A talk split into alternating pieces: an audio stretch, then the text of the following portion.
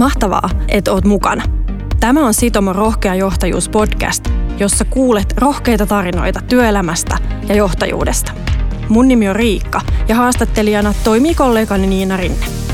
Me valitsimme podcastin teemaksi rohkeuden, sillä uskomme, että rohkealla johtajuudella pelastetaan suomalaisia yrityksiä. Johtajuus on nyt isossa murroksessa ja tässä podcastissa otetaan selvää, mistä on oikein kyse. Tervetuloa mukaan. Tällä kertaa meillä on podcast-jaksossa, Rohkea johtajuuden podcastissa vieraana Timur Kärki, joka on siis nopeasti kasvanen IT-konsultti täällä Koforen yksi perustajista nykyinen kapteeni. Tervetuloa, ilo saada sut tänne. Kiitos.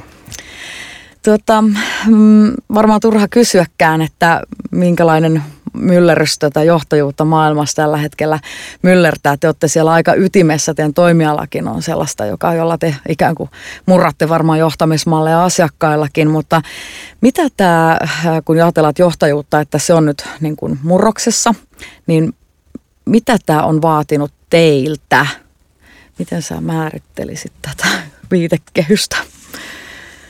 Niin, kyllähän se vaatii ennen kaikkea nöyryyttä ja jatkuvaa uuden oppimista varmastikin. Toisaalta se taas niin kuin itseensä uskomista ja oman, oman linjan pitämistä, että, että mä ehkä näen, näen tämän niin kuin isompana, tosi positiivisena muutoksena oikeastaan, ei pelkästään johtajuus, vaan sen laajempi viitekehys siinä ja että, että mitä myöskin yrityksiltä odotetaan, tällaista hyvää yrityskansalaisuutta ja odotetaan erityyppisiä asioita kuin ehkä niin kuin tämänkin yhtiön alku, alkuaikoina. Ja tämä kaikki muutos on mun mielestäni tosi innostavaa, eli se, että odotetaan yrityksiltä hyvää yrityskansalaisuutta, että saadaan hyviä asioita aikaan tähän yhteiskuntaan ja samalla välitetään tosi paljon siitä, että kuinka, kuinka ihmisiä johdetaan ja kuinka sitä niin kuin arvoa tuotetaan yhtiölle ja yhteiskunnalle äärimmäisen kiinnostavaa.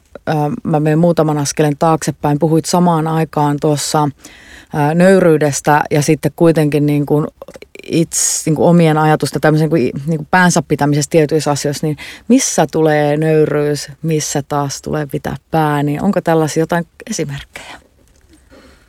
No joo, joo kyllä, että, tota, että kyllähän se tällainen niin kuin asioiden vastakkaisten asioiden tällainen niin kuin dilemma-tyyppinen tilanne on, on aika useasti. Ja kyllähän se meillä esimerkiksi halutaan pitää päämme tällaista niin kuin arvopohjaisuudesta, että yhtiö on tosi, tosi arvopohjaisesti johdettu ollut aina ja, ja, ja se on sellainen asia, että, että vaikka maailma kuinka muuttuisi siinä ympärillä, niin, niin me ei olta siitä haluttu luopua. Sitten on tiettyjä muita liiketoimintaan liittyviä fundamentteja, joista halutaan pitää kiinni, mutta sitten toisaalta niin, niin kaikki, kaikilta muilta tavoin sitten jatkuvasti uudistua. Että kyllähän se, se on tosiaan tällainen hieman, hieman ristiriitainen asia. Toisaalta ei, ei ehkä niinkään ristiriitainen, jos niin kuin saa nuo esimerkit tuohon, koska niin, tai niin kuin paradoksaalista kyllä, jos saa, saa pelkät yläotsikot, mutta nyt kun sait on tuon, niin toisaalta niin kuin, onko se niin, että siellä se joku, joka on elämässä muutenkin ehkä kestävämpää, niin kuin kuvasit, että arvot, mutta sitten toisaalta ää, se, että maailmassa tapahtuva muutos muuten, että miten, miten digitalisaatio vaikuttaa teidän asiakkaisiin ja kaikki muu, niin niissä joutuu ehkä ymmärtämään jotain tai katson päin sellaista, mitä ei vielä ymmärrä enemmän. Että kyllä se... joo, kyllä joo. Ja se, että jos ajattelee meilläkin yhtiöllä on nyt kuitenkin kohtalaisen pitkä historia, niin, niin kyllähän se liiketoimintaympäristö ja maailma on muuttunut tosi paljon tässä,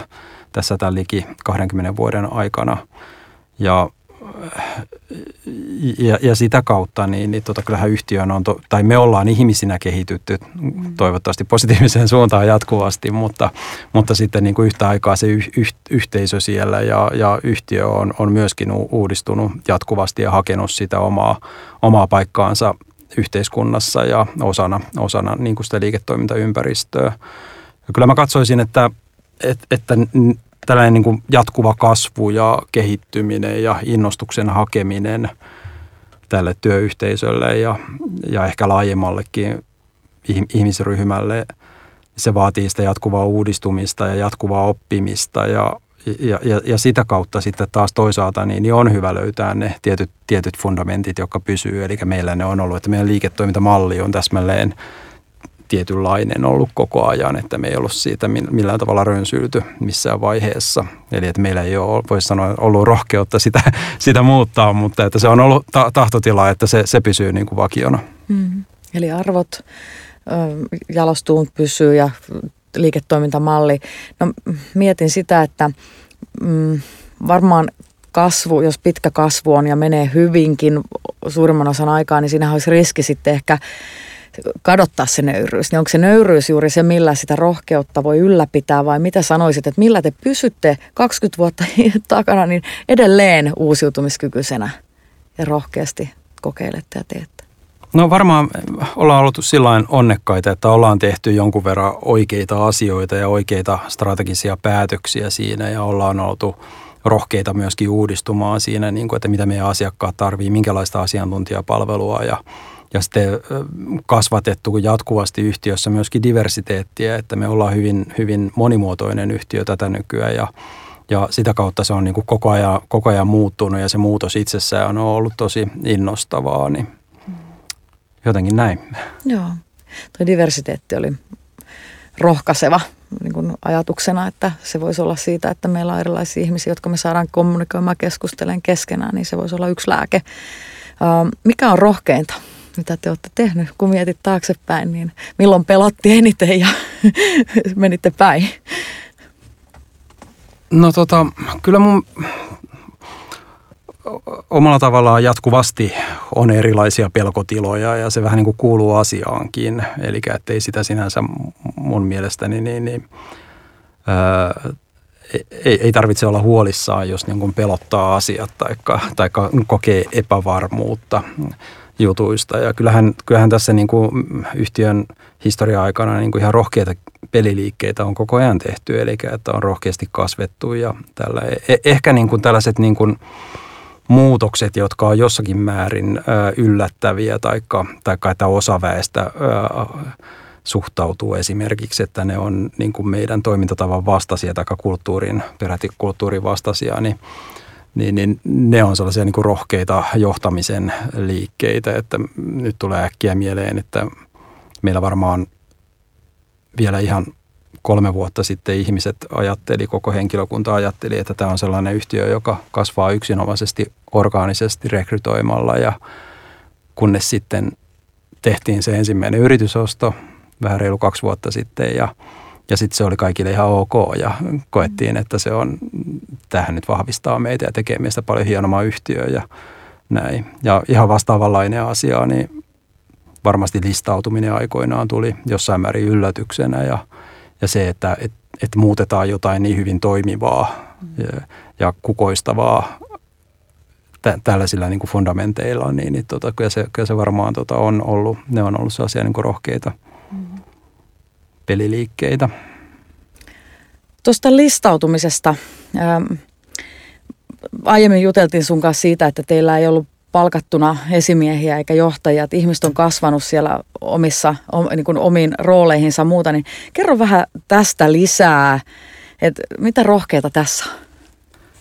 Niin, tosiaan silloin kun listattiin yhtiö, niin silloin oli sellainen tilanne, että missään vaiheessa meidän yhtiöön ei, ei oltu palkattu ulkopuolelta yhtään esimies tehtävissä toimivaa henkilöä, Eli ei ollut yhtään pomoja palkattu eikä, eikä mihinkään funktioihin tällaisia niin kuin johtotehtäviä. Ja, ja se on hyvin poikkeuksellista, että hyvin, hyvin tyypillistä on, että, että palkataan kehitetään yhtiö siten, että palkataan sellaisia ihmisiä, jotka on, on tehnyt aiemminkin jotain sellaisia juttuja, mitä kohden ollaan, ollaan menossa. Ja, mutta että me, me ollaan ihan alusta alkaen koko ajan niin kuin opeteltu itse tekemään asioita ja täytetty näitä rooleja sitten omalla henkilökunnalla ja, ja saatiin tämä yhtiö siihen, siihen koko luokkaan, että listattiin sitten pörssiin loppujen lopuksi tällä mentaliteetilla ja sama, samaan asiaan oikeastaan liittyy se, että, että vähän sillä niin kuin valikoiden myöskin ollaan uskottu neuvonantajia, eli ollaan haluttu, haluttu vetää sitä omaa linjaa ja rohkeasti eteenpäin, mutta sitten kuitenkin kunnioittaen kaikkia, kaikkia niin kuin vaikkapa nyt pörssin säännöksiä ja tällaisia, että se on vaatinut totta kai paljon niin kuin itse tutustumista niihin asioihin, mutta että siinä on vähän sellainen, sellainen riski, että kun lähdetään tekemään niin kuin yhtiönä rohkeita isoja asioita, niin palkataan paljon johtoa ulkopuolelta ja kuunnellaan paljon neuvonantajia, niin sen jälkeen yhtiö onkin yhtäkkiä sellainen kuin kaikki muut yhtiöt ja sitä me ei olla haluttu tehdä. Tämä antaa aika paljon rohkeutta siinä ajatuksessa, että nyt kun maailma ja toimialat on murroksessa ja organisaatiossa moni miettii, että miten me sitä osaamista sitten lisätään, että jos sinne saa sitä kulttuuria synnytettyä, että luotetaan ja uskotaan, että ihmiset voi ja pystyy niin kuin ottaa uusia asioita haltuun, niin, niin onko jotain vinkkiä vielä, että miten, miten, miten joku toinen ammattiryhmä oppii sitten uutta, että miten te olette rakentanut niitä, että lähteekö se vaan sitten koulutukseen vai tutustuu itse vai op, tekemällä oppii vai mitä ne on ne konstit? Kyllä se niin kuin, tosi paljon on sitä, että tekemällä, tekemällä oppii ja se on ollut sellainen niin kuin perinteinen tapa, että vähän niin kuin sellainen syvään päähän hyppäämisen ä, malli, mutta totta kai niin, niin ihmisiä, varsinkin kun diversiteetti kasvaa, niin, niin on, on, ihmiset on aina yksilöitä ja ne tarvii niin kuin yksilökohtaista huomioimista ja, ja sen, sen tavallaan siinä pulssilla oleminen niin on, on, on tosi tärkeää, eli, eli tota, ja että on tällä, tällä erilaisia toimintatapoja yhtiöissä käytettävissä siinä, että kuinka voidaan tukea ihmisten oppimista ja kehittymistä, uutta kohden menemistä niin, niin, ja, ja näiden toimintatapojen ä, alituinen kehittäminen, niin kyllä mä katsoisin, että se on ihan yksi tärkeimmistä asioista ainakin meidän yhtiössä. Sen verran kanssa vielä pakitan, että ollaanko me määritelty nyt vielä välikysymyksenä ennen kuin mennään eteenpäin tuohon, mitä sanoit, niin ollaanko me määritelty tässä vielä rohkeutta, että mitä se tarkoittaa tai mitä se tarkoittaa sulle? Niin, rohkeus on tietysti, voidaan ajatella yksilötasoisesti tai yhtiötasoisesti.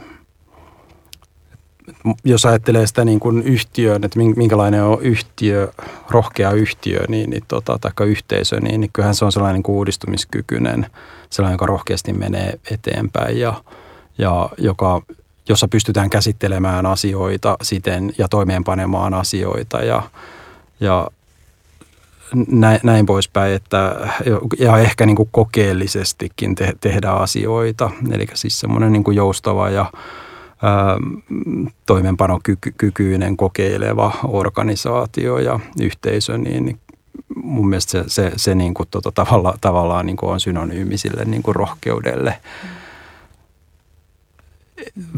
päinvastoin, jos ajattelee sitä, että olisi kauhean pelokas organisaatio, pelokas tekee mitään muutoksia, niin sisäisiä tai ulkoisia muutoksia ja, ja sitä kautta niin kuin paikallaan polkeva organisaatio, niin se olisi ehkä sillä niin kuin se vastakkainen.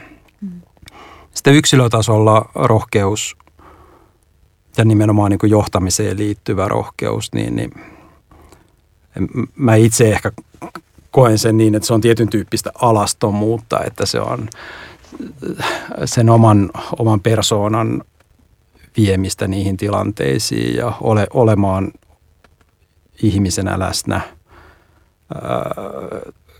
kaikki ne vikoineen ja kyvyttömyyksineen joukon edessä taikka sivulla taikka, mm. taikka kuinka, kuinka ikinä, mutta, mutta että, tota, että heittää sen oman persoonansa mukaan sinne, niin, niin mun, mun mielestä se on niin kuin rohkeata ja se on, se on niin kuin voimakasta ja toisaalta voimaannuttavaa. Mm.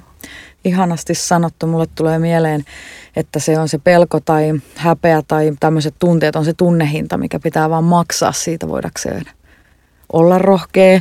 Ja sitten tota, tämä, että jos mä itse on paljas tai alasti siinä ihmisten kanssa, niin sehän antaa luvan sille toisellekin. Eli niin kuin tämä sanoit tosi hyvin, että se on rohkaisevaa tai mitä sanaa käytit, että se on niin kuin toisetkin saa luvan, kun tehdään edellä. Onko teidän koko porukka, ketä tota Koforen on ikään kuin perustanut ja ketkä sitten sanoit, että teillä kuitenkin niin kuin on sitä niin kuin johtajuutta, niin onko teidän johtajat sitten alasti? no, sitä? No siis kyllä mä uskon, että, että meidän organisaatio on,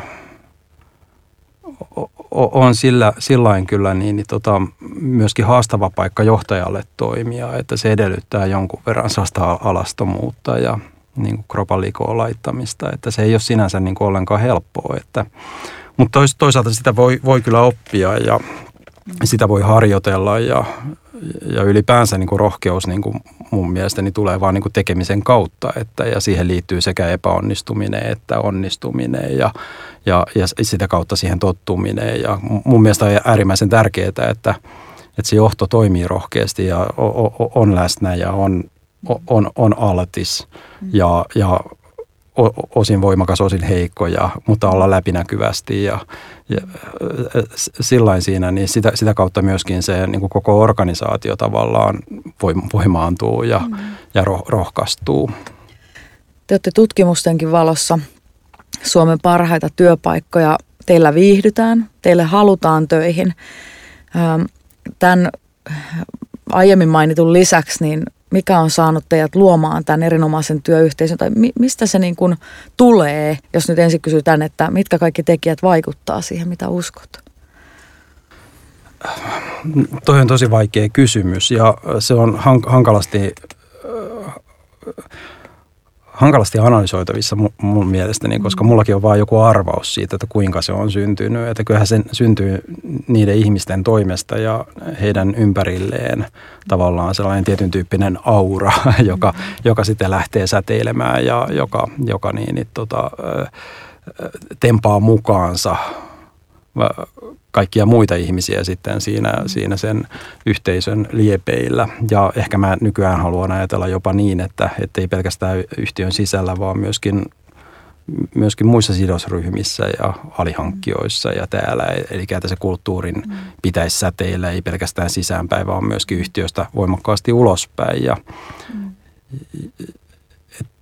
mutta en, en, en tiedä, että kuinka se on syntynyt. Että niin, me ollaan, vaan kas, me ollaan kasvettu sellaisiksi kuin ollaan ja, ja, ja siinä mielessä sen niin kuin myöskin konsultoiminen on jossain määrin haasteellista, että voi esittää teorioita, mutta ei sitä voi niin kuin vaikkapa nyt rohkeutta tai muita kulttuurillisia asioita, niin ei niitä voi organisaatioon niin kuin lapiolla kantaa, että, että siis se on, se on tota, Mulle tulee tosi voimakkaasti sellainen ajatus, että kun me puhutaan vaikka johtajuudesta ja rohkeasta johtajuudesta, niin niin kun, mm, perinteisestihan se mielletään nimenomaan, että on joku, joka tietää jossain, että näin tehdään ja se valuttaa sitä. Kun nyt mä kuulen, että ehkä nimenomaan se onkin kutsu toisille, että tehdäänkö yhdessä – mennäänkö tonne suuntaan ja sitten se saa syntyä ja se syntyy sen ryhmän yhdessä tehden. Että se on niin kuin, tämä ehkä puhutaan rohkeasti johtajuudesta, johtamisen uudistumisesta, niin ehkä se on se, mikä tässä nyt niin kuin isoimmin muuttuu mindsetillisesti. Jos mietin vanhaa organisaatiota, että siellä pitäisi oivaltaa tämä, että kutsutaan kaikki tekemään yhdessä. Niin, kyllä, ja yhdessä synnyttää näitä asioita. Sitten taas toisaalta siinä on se dilemma, että kun pitäisi kuitenkin pystyä johtamaan sitä, mm. niin mitä se johtaminen sitten tosiasiallisesti on. Hmm. Onko se se tavoitearvaus yhdessä paras vai mitä se on? Mm, mm. Kyllä mä haluaisin vähän sillä ajatella kanssa, että lähtökohtaisesti ihmiset haluaa menestyä yhdessä ja tehdä järkeviä asioita yhdessä ja, ja sellainen niin kuin yhteinen menestyminen ja yhteisön, yhteisöllinen tunne tavallaan, niin ne on hyvin voimakkaita ja kaikki me sellaista halutaan loppujen lopuksi ja siinä mielessä sillä johtamisella ei ainakaan saisi niin kuin estää sellaisen syntymistä.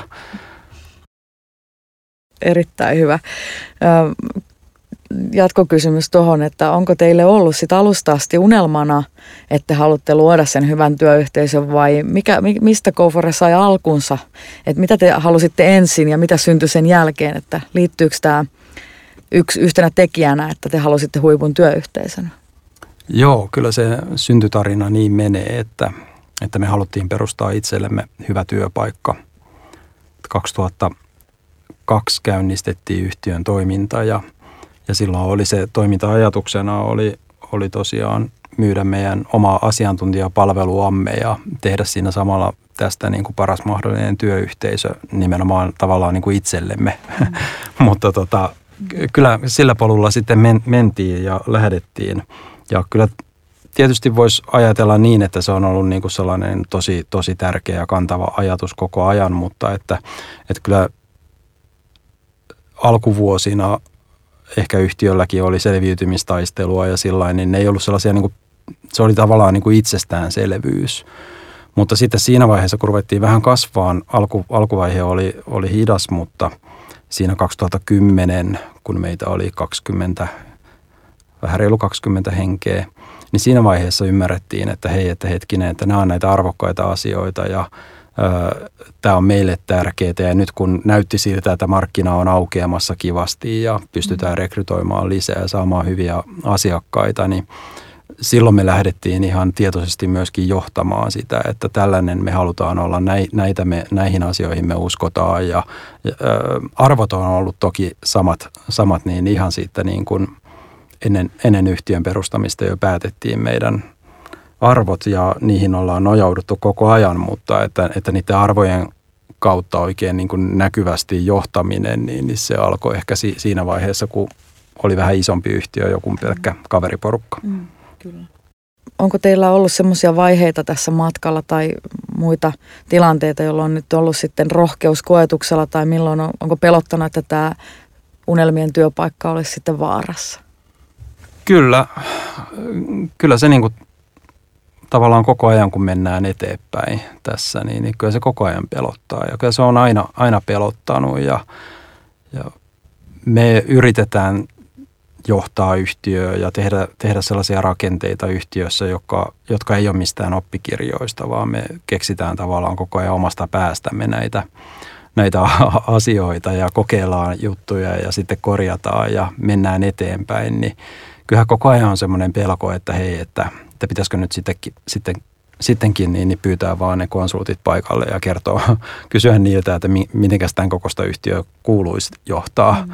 Ja heittää nämä niin kuin tavallaan omakeksimät systeemit ja mallit niin kuin romukoppaa. Ja tota, mutta sen, sen pelon kanssa on tässä jo niin kuin vuosikausia eletty ja me ollaan päätetty, että me mennään tällä niin kuin omalla linjallamme ja kehitetään voimakkaasti eteenpäin.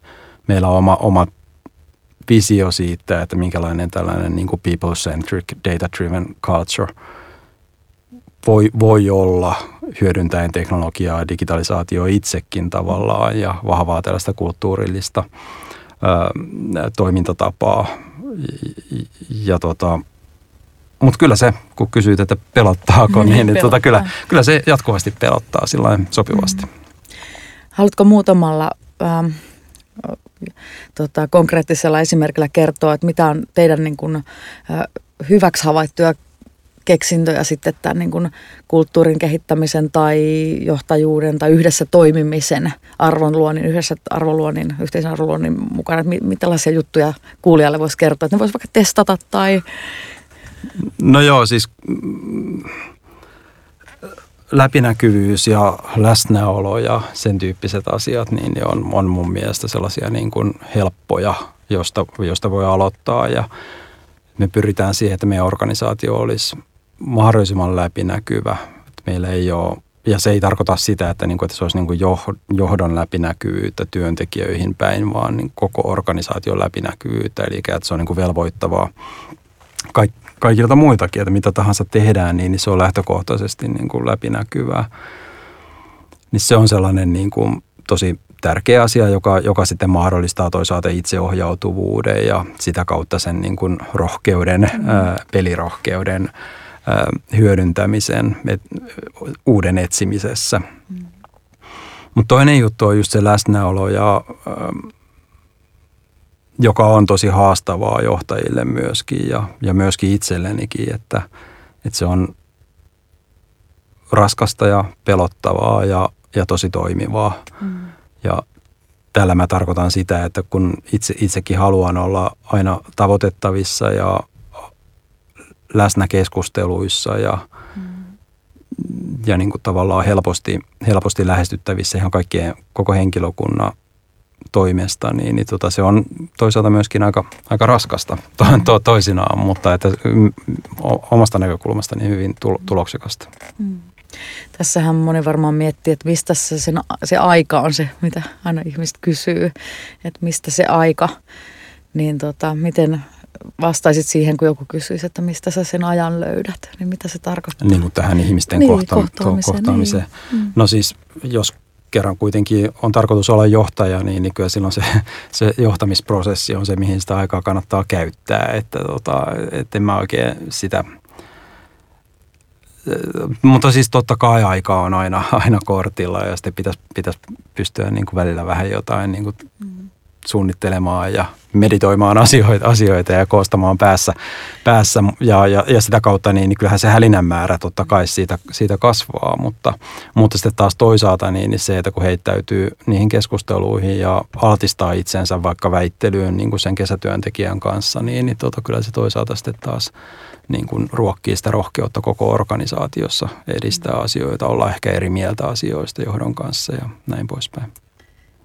Mm, eli se ehkä, jos oikein yksinkertaistaa, niin se vastaus on priorisoida nimenomaan sen johtajuus ja ihmisten kanssa oleminen korkealle. Että se on se päätyö niin sanotusti siinä.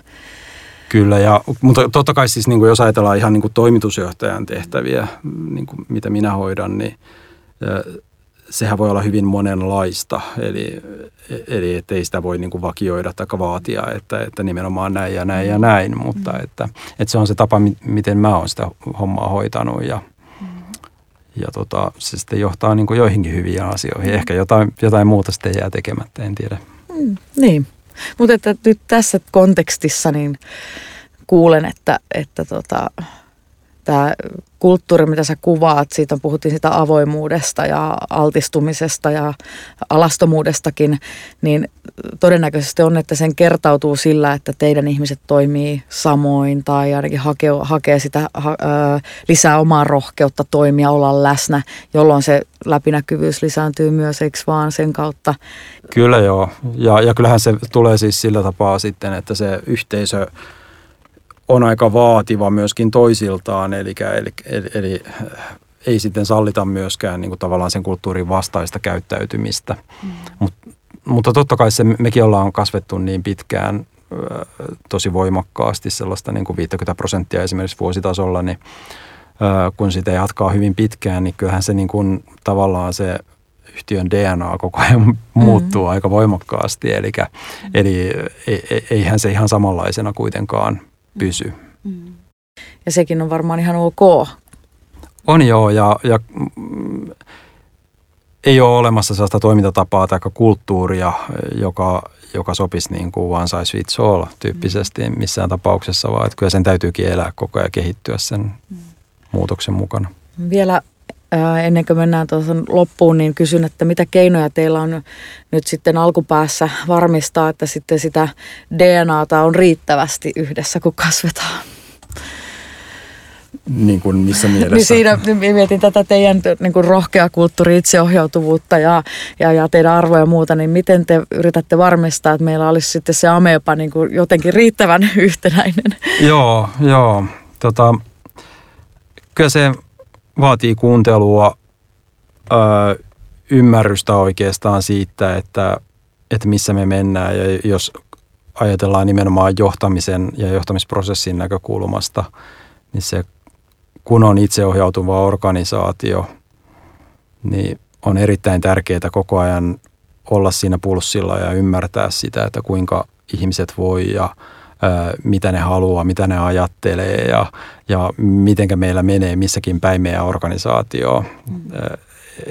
Et, et, et se vaan täytyy niinku tuntea ja tietää ja sitähän ei tunne ja tiedä, ellei sitten keskustele paljon ihmisten kanssa ja ole tosi, tosi läsnä siinä niinku mm. arjessa. Että e, en mä sitä väitä, että toi olisi niinku millään tavalla helppo tapa mm. johtaa, tai että se yhtiö, tämän, tämän tyyppisen rakenteen ja toimintatavan niin kuin rakentaminen olisi niin kuin kaikissa liiketoimintatilanteessa millään tavalla se optimi. Mutta että ehkä tuossa jotain mausteita on siitä, että, että kuinka, kuinka voisi toimia. On ollut erittäin upeaa kuulla sun ajatuksia ja saada niin kuin syvyyttä siihen, mitä on sitten tuolta lehdistä lukenut ja saanut ymmärtää, niin mä kiitän ihan valtavasti tästä. Ja mä haluaisin tähän loppuun kysyä vielä tällaisen, onkohan tämä nyt sitten kevennyskysymys, että mitä rohkeita nyt tässä mietit, että haluaisit elämässä vielä tehdä, ettei sit kiikkustuolissa kaduta? Kelaatko joskus tämmöisiä? Ai, toi on paha. En tiedä, musta tuntuu, että, että sen tyyppiset asiat vaan niin kuin tulee, tulee vastaan ja, ja sitten niitä pitää niin kuin harkita aina aina yksi kerrallaan, että, että mulla ei kyllä nyt tule mieleen niin kuin sellaista niin kuin yksittäistä asiaa. Mä luulen, että jos mulla tulisi sellainen asia mieleen, niin mä olisin jo niin kuin suunnittelemassa sitä. Wow! Eli ehkä me kuullaan sun bucket listia sitten toisella kertaa.